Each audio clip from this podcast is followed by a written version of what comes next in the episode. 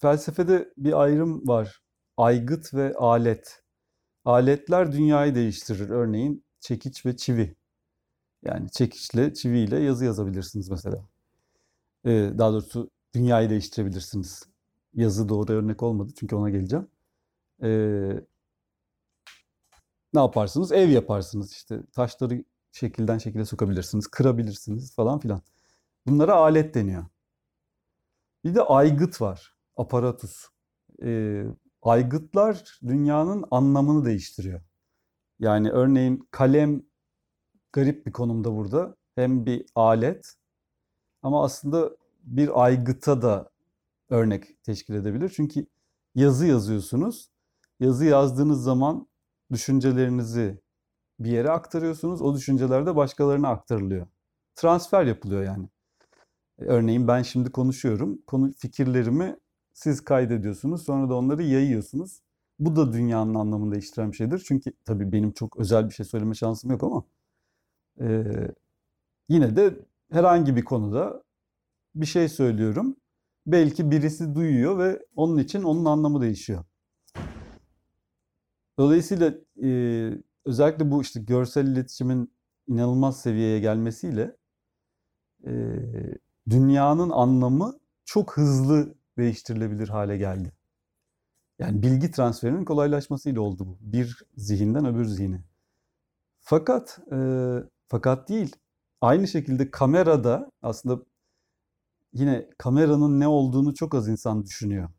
Yani o kadar e, onu hazır görüyoruz ki yani kamera zaten işte evet, fotoğraf çekiyorum veya işte video çekiyorum ama aslında yaptığınız şeyin ne olduğunu yine hani ontolojisini düşünürseniz bir bakış açısını yani bir gerçeği alıyorsunuz, bağlamından koparıyorsunuz, başını sonunu edit ediyorsunuz veya kadraj yapıyorsunuz. Yani büyük kısmını mesela bu odanın küçük bir kısmını gösteriyorsunuz. İşte arkada bateri var.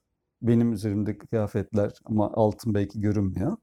Belki ayakkabım yok, çorabım delik ama kimse bunu görmüyor. Dolayısıyla seçilmiş, bağlamından koparılmış ve sunulmuş şeyler üretiyor kamera dediğimiz şey. İster fotoğraf ister video. Şimdi bu ne demektir? En gerçekçi haliyle bile aslında bir yorumdur bu. Yani siz dünyayı yorumluyorsunuz ve sunuyorsunuz. İnsanlar da bakıyorlar diyorlar ki aa İlker Canikli. Mesela işte bateride çalıyormuş. işte ofisi şöyleymiş. işte şöyle giyiniyormuş. Şöyle konuşuyormuş. Falan filan. Yani bir İlker Canikligil fikri oluşuyor kafanızda. Ya bunu sadece örnek diye söylüyorum. Önemli değil İlker Canikligil fikri ama aynı şekilde aşk nedir, seks nedir, işte sevmek nedir, parasızlık nedir, fakirlik nedir, zenginlik nedir, iyi giyim nedir, kötü giyim nedir işte gibi bütün gündelik yaşamda kullandığımız bütün kavramlar, nesneler yeniden tanımlanıyor. Ee, bu unutuldu. Şöyle unutuldu. O kadar çok içimize girdi ki bu. Biz herhangi bir şeye baktığımız, herhangi bir videoya baktığımızda onu otomatikman gerçek gibi algılama eğilimindeyiz. Ee, kurmaca olsa bile. Yani kurmaca bir filmin içinde her şey kurmaca ama yine de kıyafetler kurmaca olmuyor çoğunlukla. İşte ne bileyim mekanlar, davranış şekilleri, e, ürünler içindeki yani bunlar hep var.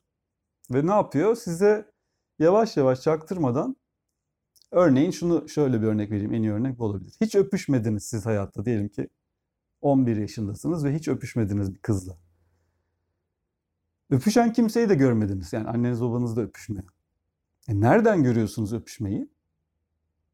Filmlerden görüyorsunuz. Yani videodan, filmden görüyorsunuz. Fotoğraflardan görüyorsunuz. Ee, sevişmeyi hiç görmediniz. Yine oradan görüyorsunuz. İşte ne bileyim başarılı birini hiç görmediniz. Diyelim ki çevrenizde hiç başarılı biri yok. Başarılı birinin nasıl olduğunu size sinema anlatıyor işte. Askeri oradan görüyorsunuz. Kahramanlık, cesaret, onur hepsini. Yani bütün kavramları oradan görüyorsunuz. Halbuki özellikle sinema için konuştuk. Bunların hepsi uydurma aslında yani.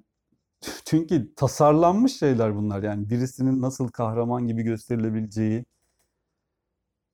aslında politika için de aynı şey geçerli. Yani birisini çok müthiş lider gibi görüyorsunuz. Halbuki o bir tasarım yani o gerçek değil.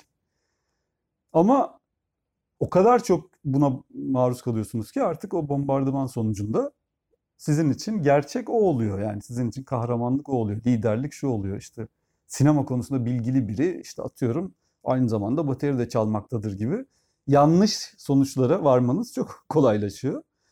Ve fikirlerin en önemli özelliği taklit edilmeleridir ya yani yayılır virüs gibi. Dolayısıyla bir şey koydunuz çok tutuyor. Yani ilgi çekiyor. Ve onun taklitleri başlıyor.